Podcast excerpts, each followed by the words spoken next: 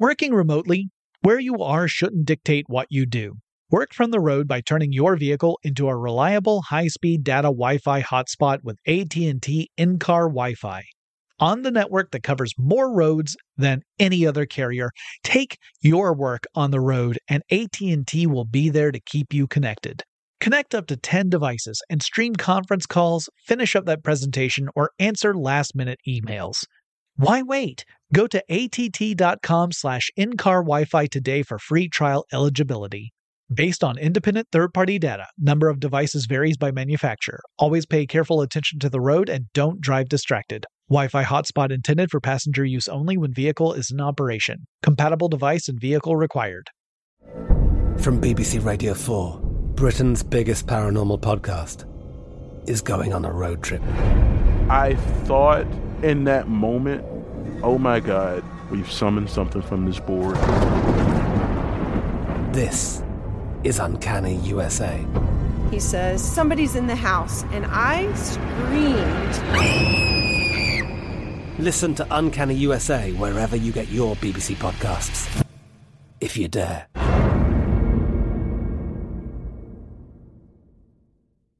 When you think about the future, what kind of technology do you envision? Whatever the future holds, artificial intelligence will undoubtedly be at the heart of it all.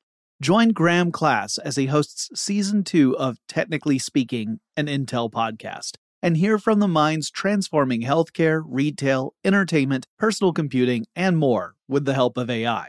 Tune in every other Tuesday and explore the latest technology that's changing our world today and creating a more accessible tomorrow.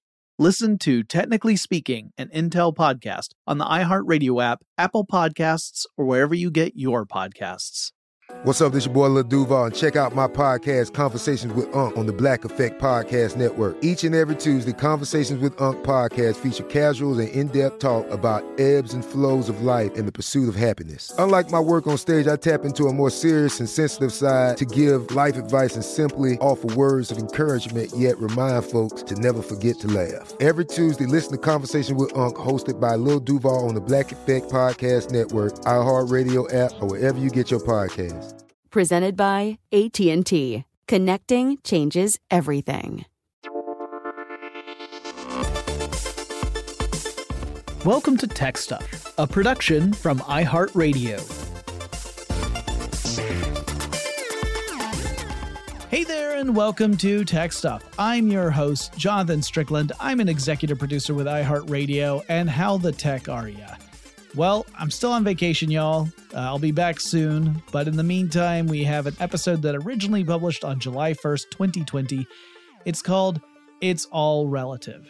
And when I was a kid, I was convinced that Einstein's theories were the these super complicated explanations of the universe that really had no real intersection with my daily life. But as it turns out, without an understanding of relativity, a lot of the technology we rely upon wouldn't work properly. And it's fascinating stuff. Hope you enjoy. The Hertz unit refers to the number of repeated phenomena over the course of a second. So imagine that you're dribbling a basketball so that the ball goes from your hand to the ground, back up to your hand once per second. Well, you could describe your dribbling as being one hertz in frequency, one full cycle per second, up, down, up. Now, if you dribbled twice as fast so that the ball went up, down, up two full times per second, then it would be two hertz. Well, we can describe lots of stuff with a unit hertz. We use it to describe sounds, in which case we're talking about the frequency at which stuff vibrates. Typical human hearing spans a range of frequencies that at the low end is at 20 hertz. That represents the lowest pitches of sound. So you can think of those deep bass notes, that's around the 20 hertz of area. Uh, and then it goes all the way up to 20 kilohertz or 20,000 hertz. That represents the very highest pitches that people can typically hear. And those frequencies correlate to how quickly stuff is vibrating back and forth. Now, when it comes to us hearing things, we usually mean that we're talking about the vibrations and fluctuation in air pressure. And those fluctuations in air pressure interact with our eardrums. But we can use hertz to talk about all sorts of stuff, including the processor speed of a CPU. In that case, we're really talking about the number of clock cycles per second. So you get it. This is a description of the frequency of the number of times a certain thing happens, like within a second. And I also explained that we measure the rate at which we can send data using the term bits. A bit is a basic unit of digital information. And when we talk about computers, we're talking about bits in the form of a zero or a one, binary information. Just like your basic two way physical switch has two positions, off or on. So if you hear a term like kilobit, that means 1000 bits. And a megabit is 1 million bits, and a gigabit would be 1 billion bits. Likewise, megabits per second tells us how many million bits can move from one point to another per second over that connection. So if you've got a 100 megabit per second connection, theoretically, it would mean that up to 100 million bits can transfer across that communication channel per second. Though that's not how it works out most of the time, but that's a matter for a different episode. I didn't mention that this is different from something like megabytes. So, a byte is a unit that consists of 8 bits. And this gets confusing because we often describe stuff like file sizes in terms of bytes, but transfer speeds in terms of bits. So let's say that you do have that 100 megabits per second download speed and you want to download a 100 megabyte file, well, that means it's not going to take one second. It's going to take eight seconds to download the file because a megabyte is eight times larger than a megabit. And actually, even that is a little bit misleading because in computer memory terms, we typically look at units of memory based on powers of two rather than powers of 10. So instead of a kilobyte being 1000 bytes, it's actually 1024 bytes. And there's no standardization in the tech industry. So sometimes people will say a kilobyte and they mean 1000 bytes. Sometimes they'll say kilobyte and they mean 1024 bytes. And you will want to tear your hair out. And then you'll look like I do. I'm bald if you didn't know. But this episode isn't about the peculiarities of our naming conventions in the computer information age. Instead, I wanted to tackle something else that affects everything, really, but in particular, we really had to suss it out in order to make certain types of satellites work properly. And this is the concept of relativity. So, in this episode, we're really going to learn why an understanding of relativity is important if we want our certain satellite technologies to work. And it serves as a great reminder that technology is only really possible through an understanding of science. You can think of tech as the physical manifestation of our understanding of scientific principles. And that means if we were wrong in our understanding of science, the technology shouldn't really work. So, in a way, you can think of technology that works as evidence that the scientific method is a darn good formula. Since we're talking about relativity, it means we're going to be talking about a real Einstein today. His name was Einstein, which is convenient. But before we get to Einstein, we have Galileo. Galileo? Galileo Figaro. Wait, no, I'm sorry. Wait, that's Bohemian Rhapsody. I meant Galileo Galilei. This Galileo made an observation that if you've got two observers moving at a constant speed and direction, so they're moving at the same velocity, they will get the same results for any experiment that involves moving stuff around, a mechanical experiment. This is easier to understand if we use an example. And I like one that my colleague Robert Lamb used when he wrote about relativity for howstuffworks.com back in the day. He used an example of a train and a scientific ping pong ball. All right, so imagine you've got a scientist who's standing in the middle of an aisle on a moving train and the train is moving at a steady speed in a straight line. So there are no active forces of acceleration going on here. Remember, acceleration describes a force that involves a change in velocity. So that either means a change in direction or a change in speed, or both. But in this case, constant speed, constant direction. Robert used nice round numbers in his examples, so he suggested that the train is moving at 100 miles per hour well, it's not round if we go to the metric system. That would be 161 kilometers per hour. if the train stays steady, to the scientist, it will feel as if that scientist is actually just standing still, just anywhere. And we're conveniently ignoring any motion that would happen due to irregularities with the train's wheels or the train tracks or anything like that. And if this is hard for you to imagine, just think about how you feel when you're standing still or sitting still or laying down here on Earth. We know the Earth is moving through space. It is a body in motion, but when we are still relative to the Earth itself, we don't feel that motion, assuming there's not some other weird event going on like an earthquake, which is something separate. But back to our hypothetical train. The scientist tosses the ping pong ball down the aisle. Now, from the scientist's perspective, this ping pong ball will travel at whatever speed they threw it at. Robert actually suggests a relatively gentle toss of 5 miles per hour or 8 kilometers per hour. The ping pong ball would bounce down the aisle just as it would if the scientist were to toss the ball on a train that isn't moving at all or on just flat ground. However, let's say we have a second observer who's not on the train. They're standing off to the side and they can see through the train.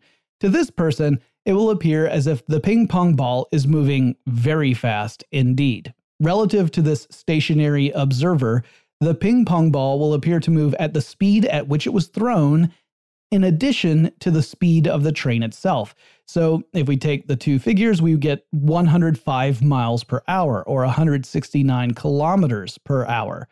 This is called a Galilean transformation.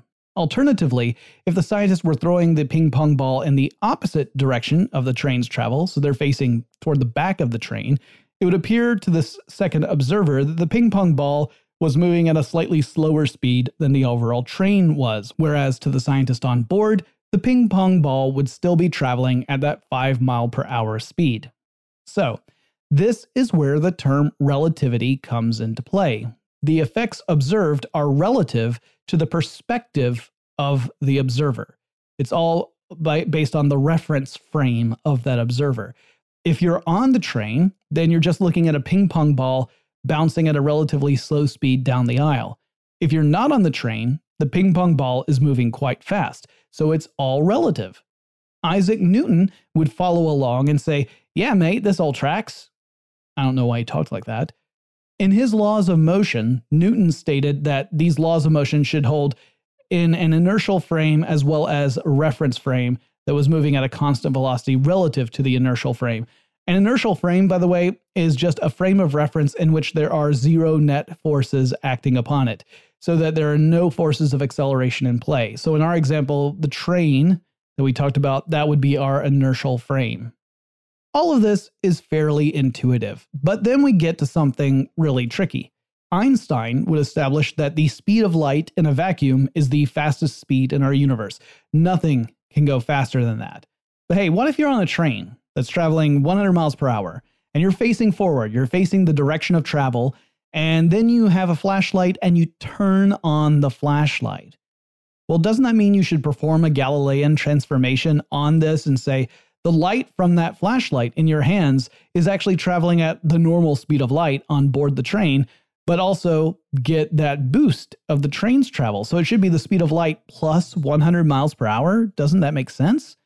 Well, according to actual experiments performed before Einstein would come around to explain things, the answer was nope, doesn't look like it works that way. Scientists Edward Morley and Albert A. Michelson created an experiment to measure the speed of light back in 1887.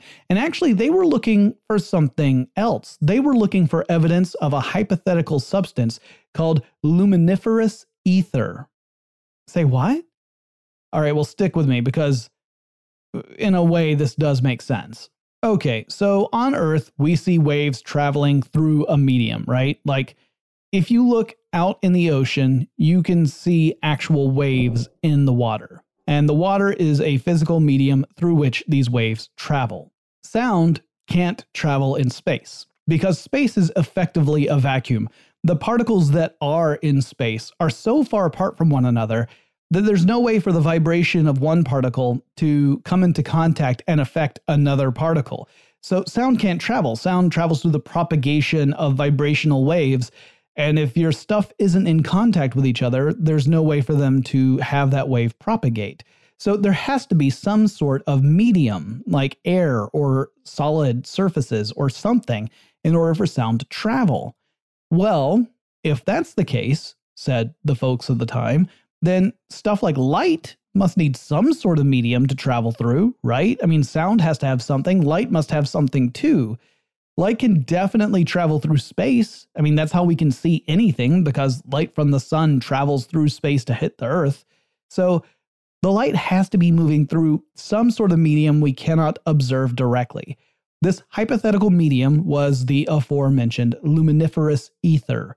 But assuming this ether existed at all, it had to be pretty darn special because we can't feel it, we can't detect it, it creates no observable effects.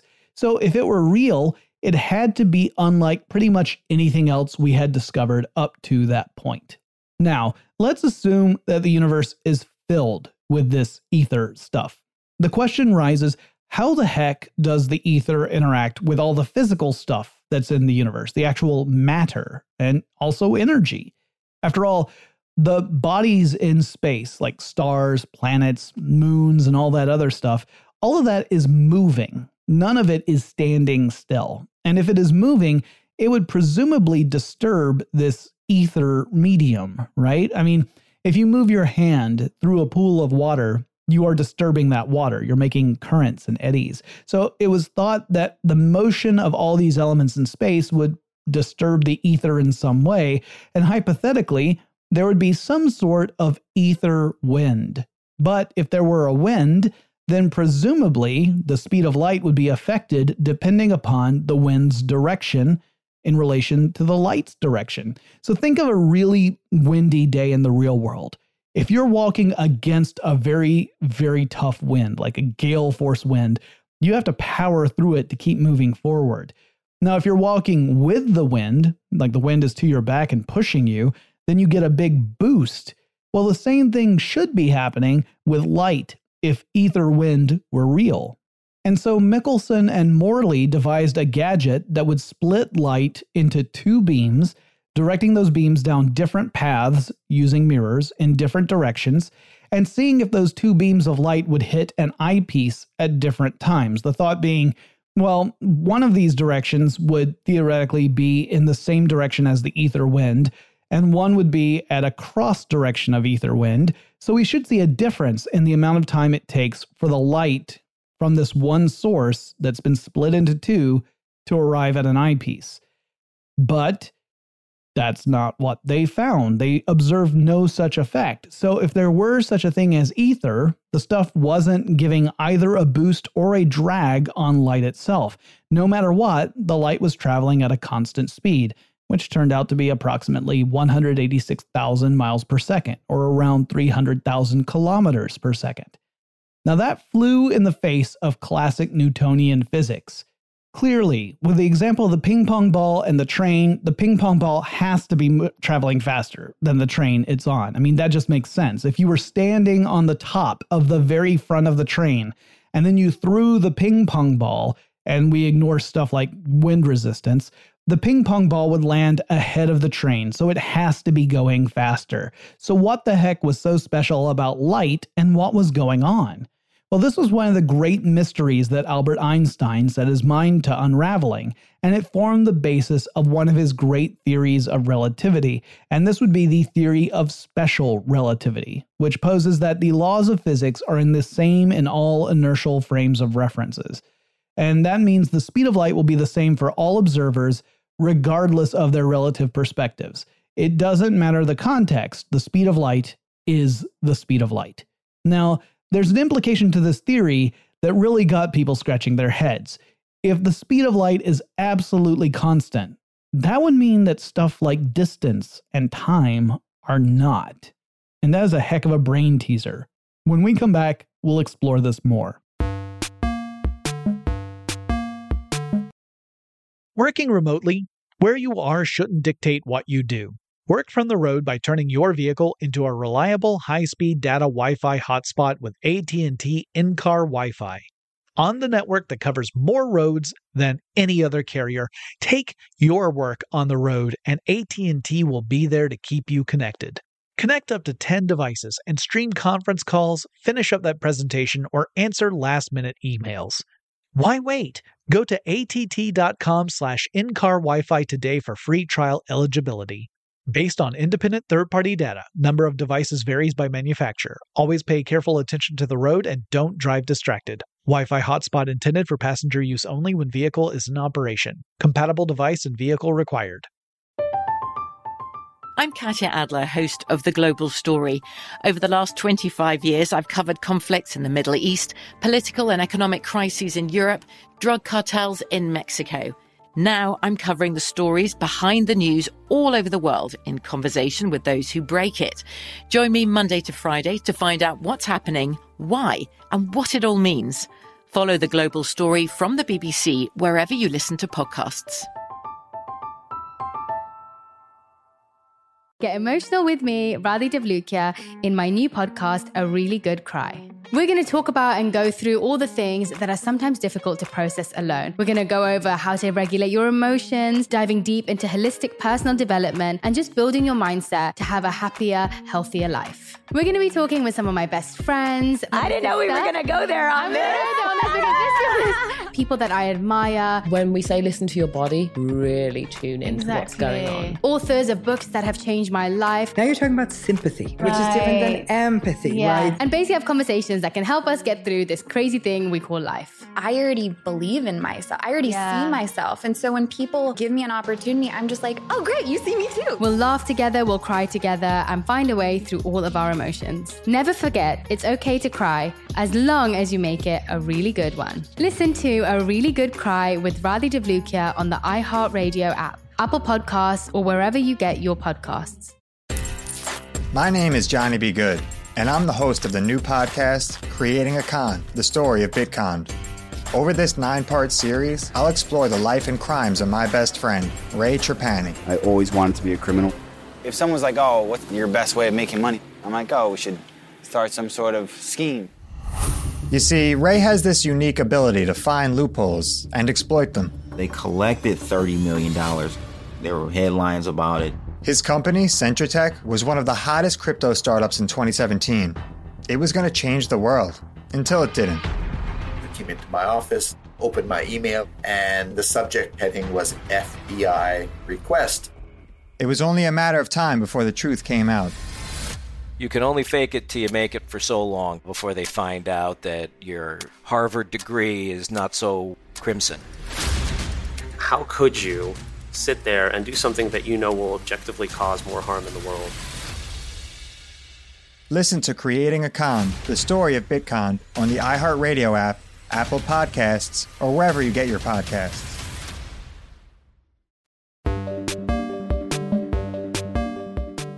Let's imagine that you live half a mile away from a lovely park, and it's a half mile away in the morning.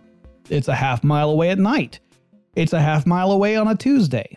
It's a half mile away on a Saturday. Half a mile is half a mile, right? It's a reliable constant in our lives. If it weren't, we could never give directions to anywhere because all the measurements and landmarks would change all the time and our world wouldn't make sense the way it does to us now. So, in our individual experiences, in our day to day lives, stuff like distance seems pretty darn reliable and fixed. So, how dare Einstein come along with his theory of special relativity in 1905 and say, well, yeah, but see, the speed of light is really the true constant.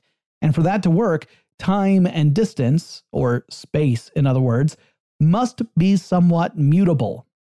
Einstein posited that there is no absolute frame of reference in our universe, which means there is no place in the universe that is totally stationary. Everything is moving, which means all motion is relative. You can't really talk about moving except in reference to some other moving thing. So even as we sit still and try to meditate, we do so on a planet that is hurtling through space. We are in motion. We're all moving through space and time, and we all have a frame of reference. And each frame of reference is just as legitimate as every other frame of reference. Or I guess you could say, if everybody's super, nobody is. I guess I've watched The Incredibles too many times. Well, anyway, this particular 1905 theory is called special relativity because Einstein's explanation only covered special cases. That being when two inertial frames are in constant motion with regard to one another, and there can be no acceleration. So the motion had to be in a straight line at a constant speed. A change in direction or speed would be an acceleration, and to cover those instances, we would have to wait a decade for Einstein to work out his theory of general relativity. We'll get to that, but we've got a lot more to say about special relativity. So Einstein was taking a different approach to the results of the experiments done by people like Michelson and Morley.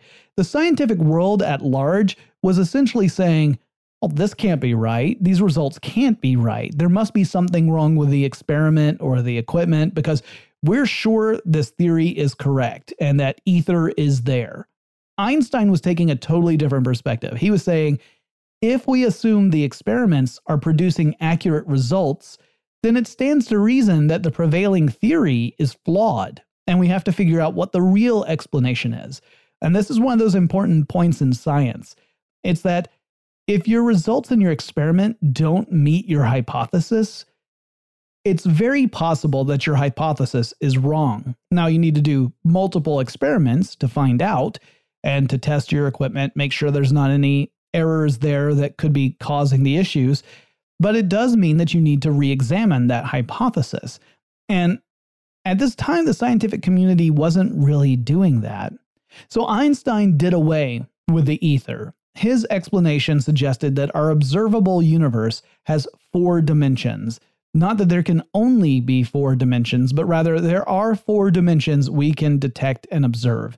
And these would be up, down, left, right, forward, backward, and then the fourth dimension, which is time.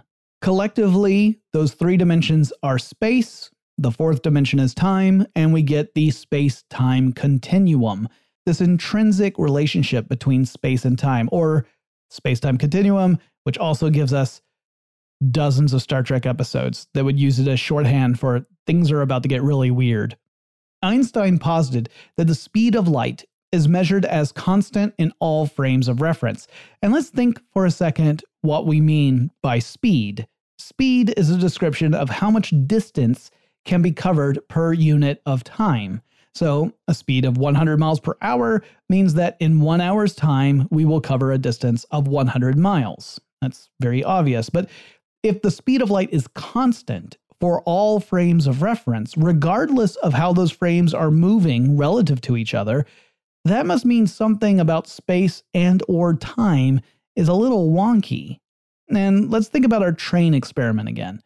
If you are aboard a train moving at a smooth 100 miles per hour in a straight line, and you toss a ping pong ball straight up in the air, well, it's going to go straight up and come right back down to your hand in a nice vertical line.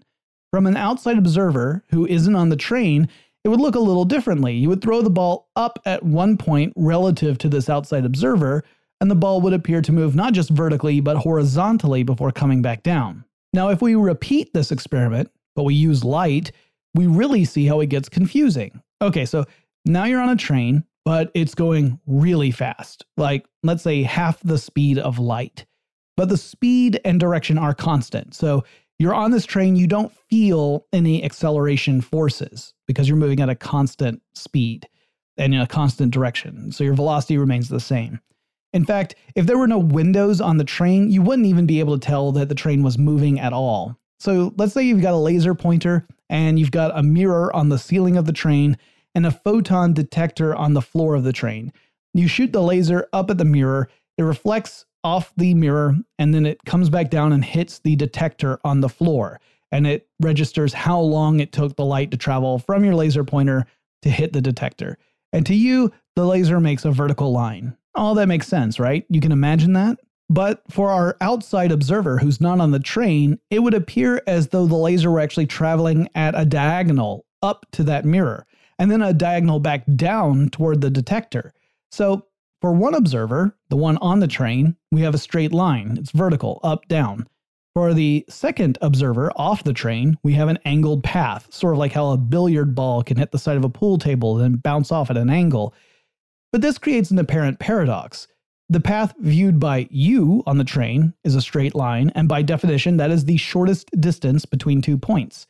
The path observed by the person who is not on the train is an angled line, and by definition, that has to be longer. The speed of light is constant in both cases, but the distance is different between the two points of reference. And because speed is distance divided by time, if the distance is different, the time must also be different between those two points of reference. Crazy. This brings us to the concept of time dilation. It also, by the way, can affect distance. Uh, the faster an object gets, the more squished it gets. So if you had this train and you were to get up to near the speed of light, the train to an outside observer would appear to be shorter than it normally would be. Uh, to anyone inside the train, the dimensions would remain exactly the same. You would not suddenly see a shorter train. It wouldn't be like you were in that compressor scene in Star Wars. The train would appear to be normal. Only from an outside observer who is not traveling at that speed would it appear that the train itself was getting squished shorter. Likewise, the faster something goes with respect to some other point of reference, that's important, the more quickly time appears to pass for those at the other point of reference. Or alternatively, the more slowly time seems to pass for the fast moving thing from the frame of reference of the person who's not moving fast. This gets really clunky. I know it gets confusing. So let's talk about space travel some more because examples actually make this way easier to explain. All right, so let's say you've built a spaceship and this spaceship can go wicked fast, like 80% of the speed of light. And you're going to go on a year long jaunt out in space. And your best friend is hanging back on Earth. Now, we now have our two frames of reference. We have the spaceship and then we have the per- the person on Earth. So let's ignore accelerative forces for the moment because we're going to have to just focus on special relativity. We'll get to general relativity in a moment. So you're in your spaceship, you're zooming around at 80% the speed of light, and for you, time is passing normally. The seconds feel like seconds, minutes feel like minutes, hours feel like hours, etc. And you're on there for a full year. Back on Earth, time is passing normally for your best friend who's just hanging out on Earth. They feel their seconds pass like seconds, their minutes pass like minutes, and so on. However, when we look at the two of you in reference to one another, something unusual happens. So, to your best friend on Earth, it looks like time is passing very slowly for you aboard your spaceship. To you on your spaceship, it looks like time is passing super fast for your friend back on Earth. So when you do get back to Earth a year later, and the two of you enter the same point of reference, things are weird. From your perspective, you've only aged a year because you spent a year aboard your spaceship. But a little more than a year and a half has passed on Earth while you were gone. Your calendars wouldn't line up anymore. The faster you go relative to your frame of reference, the more pronounced the time dilation. Now, I do want to be clear about this. It's not really correct to say that as speed increases, time slows down. You have to always relay this in terms of having another frame of reference, because within a single frame of reference, time just passes normally. There's no difference. By the way, this is also why star dates in the Star Trek universe don't make a whole lot of sense. They tried to retroactively make it make sense, but keeping time when you're on a ship that can travel at the speed of light, or in the case of Star Trek, magically going faster than the speed of light. And we won't even get into warp speed, it all is crazy. But being able to use that and somehow relate it to making sense on time passing on planets or space stations or whatever, that's a huge mess. But it's also outside of our uh, episode, so we'll just leave it at that. We don't notice the effects of special relativity in most of our day to day lives because we are not traveling fast enough relative to each other for it to be a real factor most of the time. But it does get even more weird.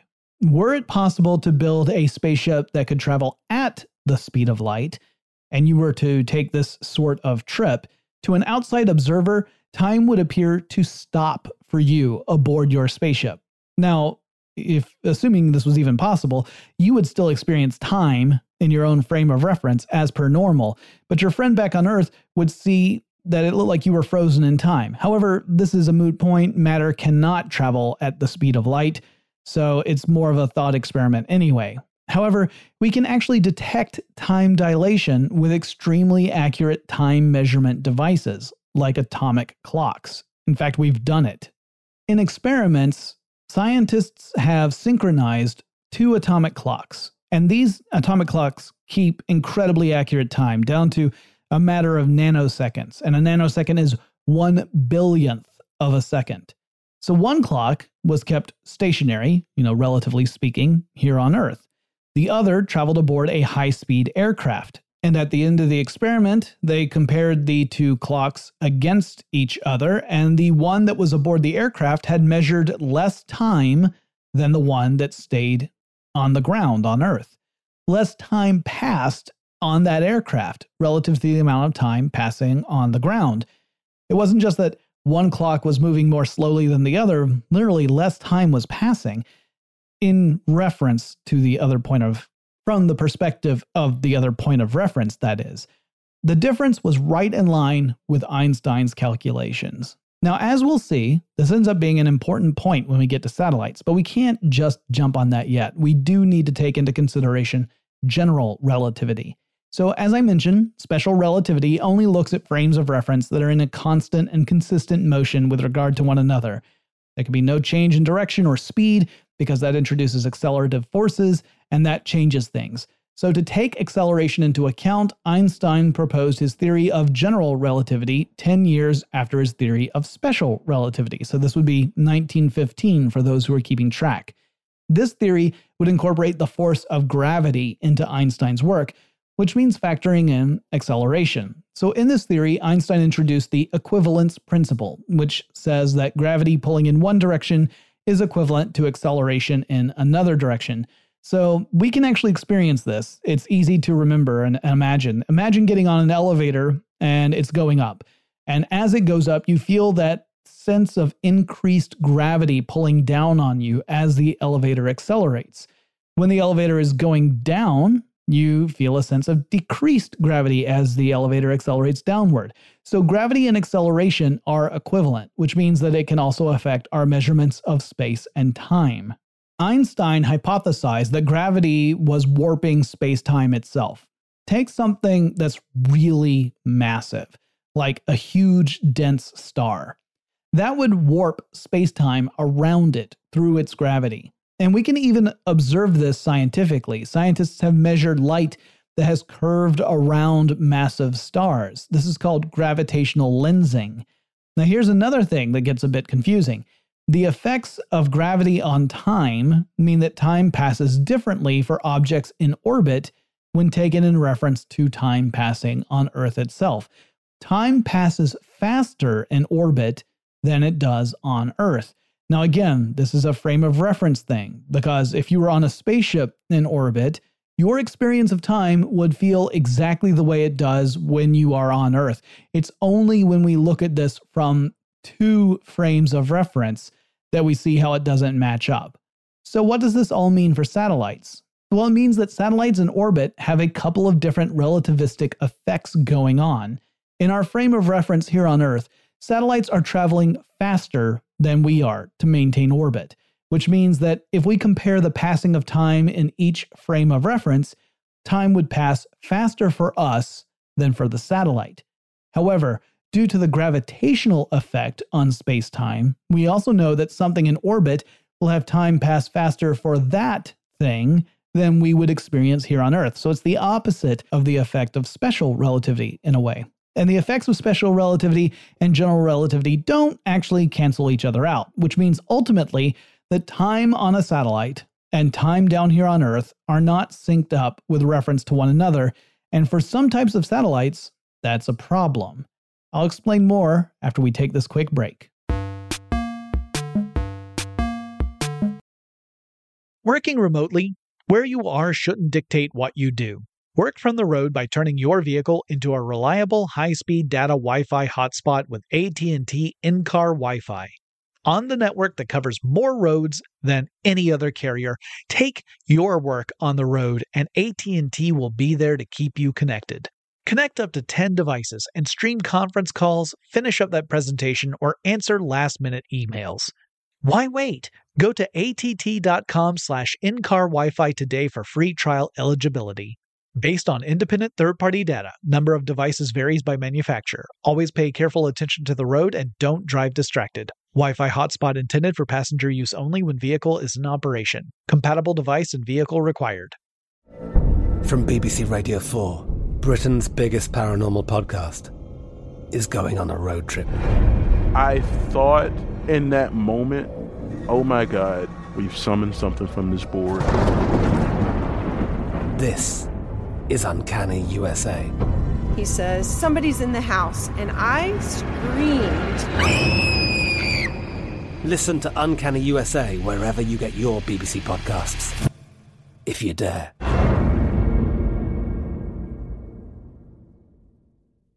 Get emotional with me, Radhi Devlukia, in my new podcast, A Really Good Cry. We're going to talk about and go through all the things that are sometimes difficult to process alone. We're going to go over how to regulate your emotions, diving deep into holistic personal development, and just building your mindset to have a happier, healthier life. We're going to be talking with some of my best friends. I didn't know we were going to go there on this. People that I admire. When we say listen to your body, really tune in to what's going on. Authors of books that have changed my life. Now you're talking about sympathy, which is different than empathy, Yeah. right? And basically have conversations that can help us get through this crazy thing we call life. I already believe in myself. I already Yeah. see myself. And so when people give me an opportunity, I'm just like, oh, great, you see me too. We'll laugh together, we'll cry together, and find a way through all of our emotions. Never forget, it's okay to cry as long as you make it a really good one. Listen to A Really Good Cry with Radhi Devlukia on the iHeartRadio app, Apple Podcasts, or wherever you get your podcasts. My name is Johnny B. Good, and I'm the host of the new podcast, Creating a Con The Story of Bitcon. Over this nine part series, I'll explore the life and crimes of my best friend, Ray Trapani. I always wanted to be a criminal. If someone's like, oh, what's your best way of making money? I'm like, oh, we should start some sort of scheme. You see, Ray has this unique ability to find loopholes and exploit them. They collected $30 million. There were headlines about it. His company, Centra Tech, was one of the hottest crypto startups in 2017. It was going to change the world, until it didn't. I came into my office, opened my email, and the subject heading was FBI request. It was only a matter of time before the truth came out. You can only fake it till you make it for so long before they find out that your Harvard degree is not so crimson. How could you sit there and do something that you know will objectively cause more harm in the world? Listen to Creating a Con, the story of Bitcoin, on the iHeartRadio app, Apple Podcasts, or wherever you get your podcasts.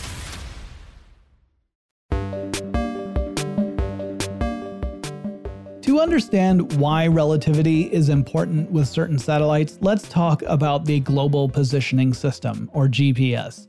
Now, this is the satellite system that provides data back to Earth that makes it possible to get precise coordinates using a GPS receiver. So, how does that work? Well, here on Earth, you could get a very imprecise idea of your general coordinates through uh, uh, trilateration using signals from cell phone towers. This works on a fairly simple principle. So, we know that the radio signals sent to and from cell phones travel at essentially the speed of light. So, if a cell phone tower broadcasts out a short command that just requests your phone to respond back with a quick response, a ping, in other words, the amount of time it would take for the ping to reach the cell tower could be used to work backward and figure out how far away the phone is from that cell phone tower. Because you know the speed of travel, right? It's the speed of light. So you also know how much time it took. That means you can work backward to figure out the distance between those two points. However, that's just a distance, there's no direction there. Now, if you did this with multiple cell towers, the collective data from those towers could be used to get a rough estimate of where the phone is. So let's imagine we've got a map, and on that map, we've got three cell towers A, B, and C. You can see exactly where each one is. And let's say that you've got a phone that's located somewhere within the broadcast range of those three cell towers. Each tower sends a ping to your phone. Your phone responds with a ping back, and you are given the amount of distance between your phone and each of those three towers. Well, Tower A's result says that you are a mile away from Tower A. So you actually have to draw a full circle around Tower A to represent all the possible points you could be that are one mile away from Tower A. So you're drawing a, a mile radius around Tower A. Tower B responds that you're within 1.5 miles of Tower B. So you have to draw a circle around Tower B to represent all the points where you could be that are a mile and a half away from it. Now, the circle from Tower B and the circle from Tower A should intersect each other at two points. But that means you could be at either of those two points, right? You could be at either overlap. So you don't have enough information yet. By coordinating with Tower C, and let's say that one tells you you're within two miles, you can draw a third circle. And the point where all three circles would meet would be your general location. It's not incredibly precise, but it does give you an idea of where you are. The GPS constellation of satellites does something similar, only we have to think of this in terms of three dimensional space rather than a two dimensional map. So, a satellite sends out a high frequency, low power radio signal, and receivers pick that signal up. Uh, the receiver, let's say it's your smartphone, doesn't have to send data back up to the satellite, which is good because that'd be an enormous drain on your smartphone's power. So, really, it's just listening for these signals. Now, the receiver and satellite both run the same digital pattern relative to a specific timestamp. It's easy if we think of this as midnight. So let's say that midnight hits and this particular digital pattern starts, both on the satellite and the receiver. So they're both running the exact same pattern. The satellite beams out a signal carrying this digital pattern. The satellite is far away, so it takes a little time, you know, not much, but a little time for that signal to get to your receiver. And the lag between the pattern that's playing on your receiver and the signal of that same pattern coming in from the satellite tells the receiver how far away it is from that particular satellite. Because again, we know that the signal is moving at the speed of the transmission itself, and that's the speed of light, and that's a constant. So now the receiver knows how far away it is from that one satellite. And because the orbits of these satellites are predictable, the receiver has a record of where that satellite should be relative to the Earth's surface. Occasionally, we have to tweak that record because stuff like gravity can pull a satellite slightly out of position over time. So, that actually is something that has to be addressed on occasion. Now, this receiver will do this with at least four satellites. So why four and not three? And I gave the the three cell phone tower examples. Well, it's because the clocks on satellites and the clock that's running on the device that the receiver is built into may not be and, and really aren't truly synchronized. And the intersection of four spheres of distance, like these four spheres representing the various ranges that these satellites are finding themselves in with regard to this receiver, can only intersect at one point. That's the only place they could all intersect. So if a GPS receiver's clock is not matching up to the clocks on the satellites, there will be no intersection at all. And the receiver will say, Well, I can't find an intersection, so that I know that means my clock is off from all the other clocks. And it will then adjust its own clock to be in alignment so that the four spheres have a point of intersection, and that is your location on Earth. Now, in order for our receivers to be able to do this, the accuracy of the atomic clocks aboard those GPS satellites has to be accurate within 20 to 30 nanoseconds. And remember, a nanosecond is one billionth of a second. That is an astounding level of accuracy. And because these satellites are in motion and they are also affected by Earth's gravity, they are subject to the effects of special and general relativity, and this means we actually have to make calculations to take that into account. Now, according to special relativity and the relative speeds of satellites to a fixed point on the surface of the Earth, we would expect the atomic clock aboard that satellite to register seven fewer microseconds per day than a clock on Earth. because these satellites are moving through space faster than we are, relatively speaking. So that means from our frame of reference, time is passing more slowly on that satellite than it does here on Earth. Ah, but general relativity comes into play too. And general relativity tells us that the Earth's gravity warps space time around our planet.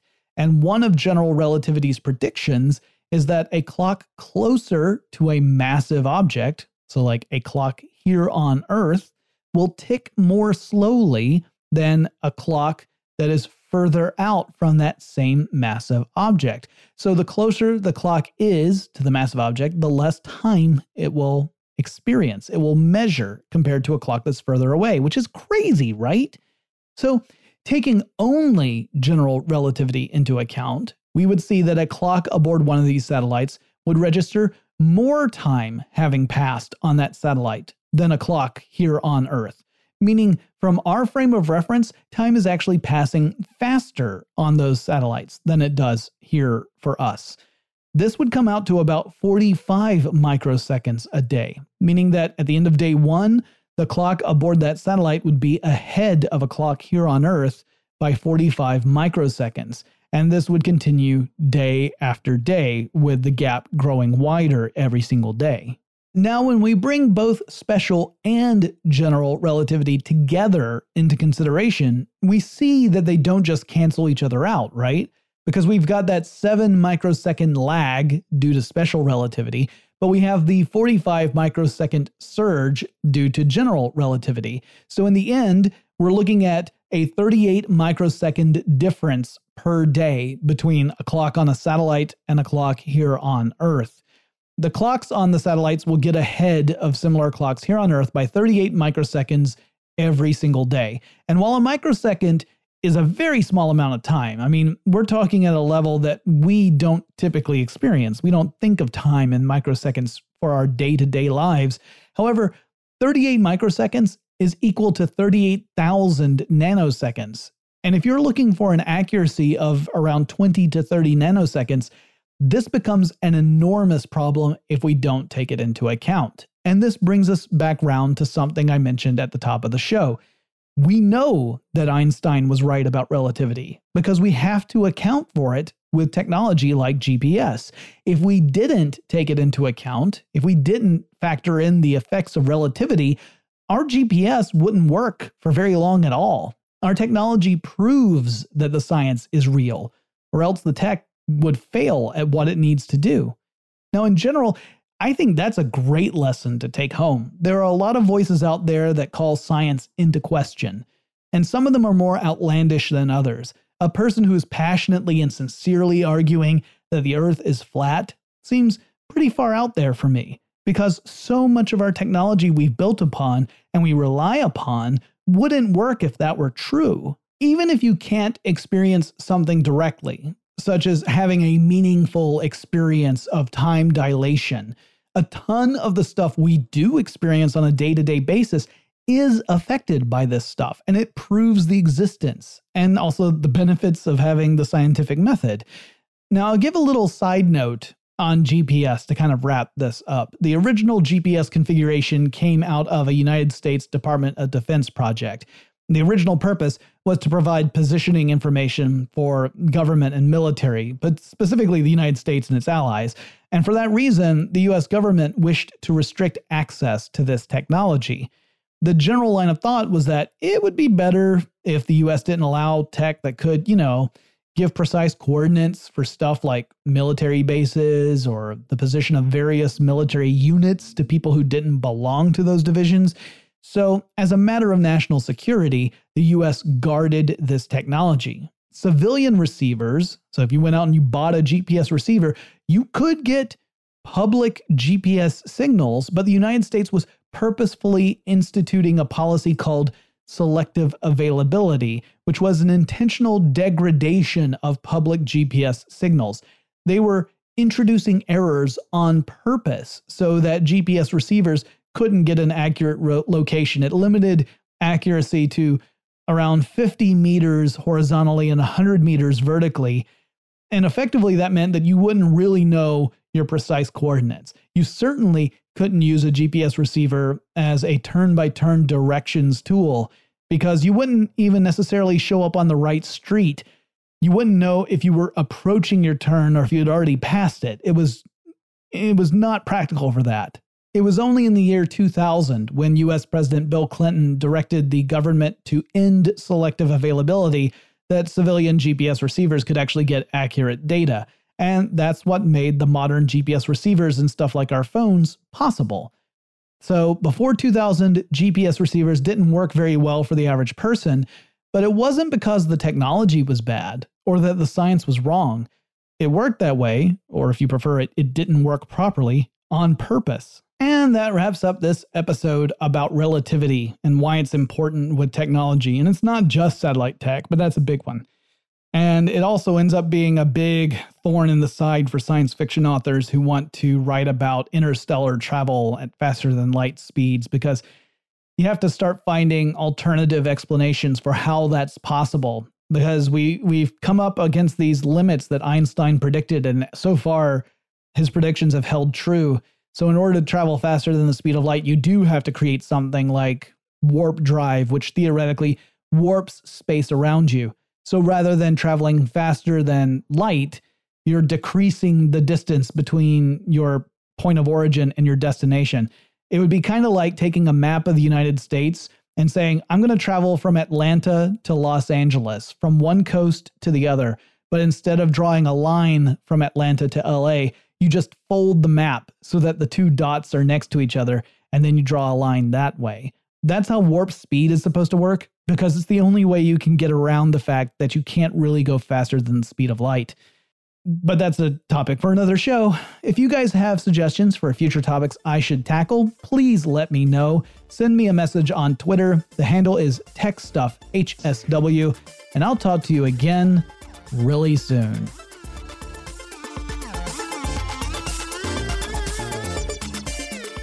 Tech Stuff is an iHeartRadio production. For more podcasts from iHeartRadio, visit the iHeartRadio app, Apple Podcasts, or wherever you listen to your favorite shows.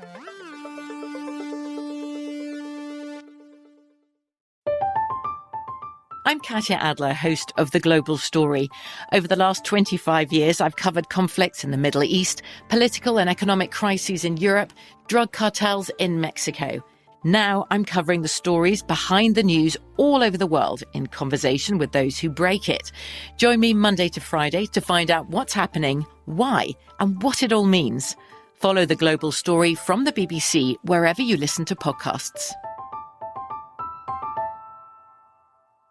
Get emotional with me, Radhi Devlukia, in my new podcast, A Really Good Cry. We're going to be talking with some of my best friends. I didn't know we were going to go there on I'm this. People that I admire. When we say listen to your body, really tune into exactly. what's going on. Authors of books that have changed my life. Now you're talking about sympathy, which is different than empathy, yeah. right? Never forget, it's okay to cry as long as you make it a really good one. Listen to A Really Good Cry with Radhi Devlukia on the iHeartRadio app. Apple Podcasts, or wherever you get your podcasts.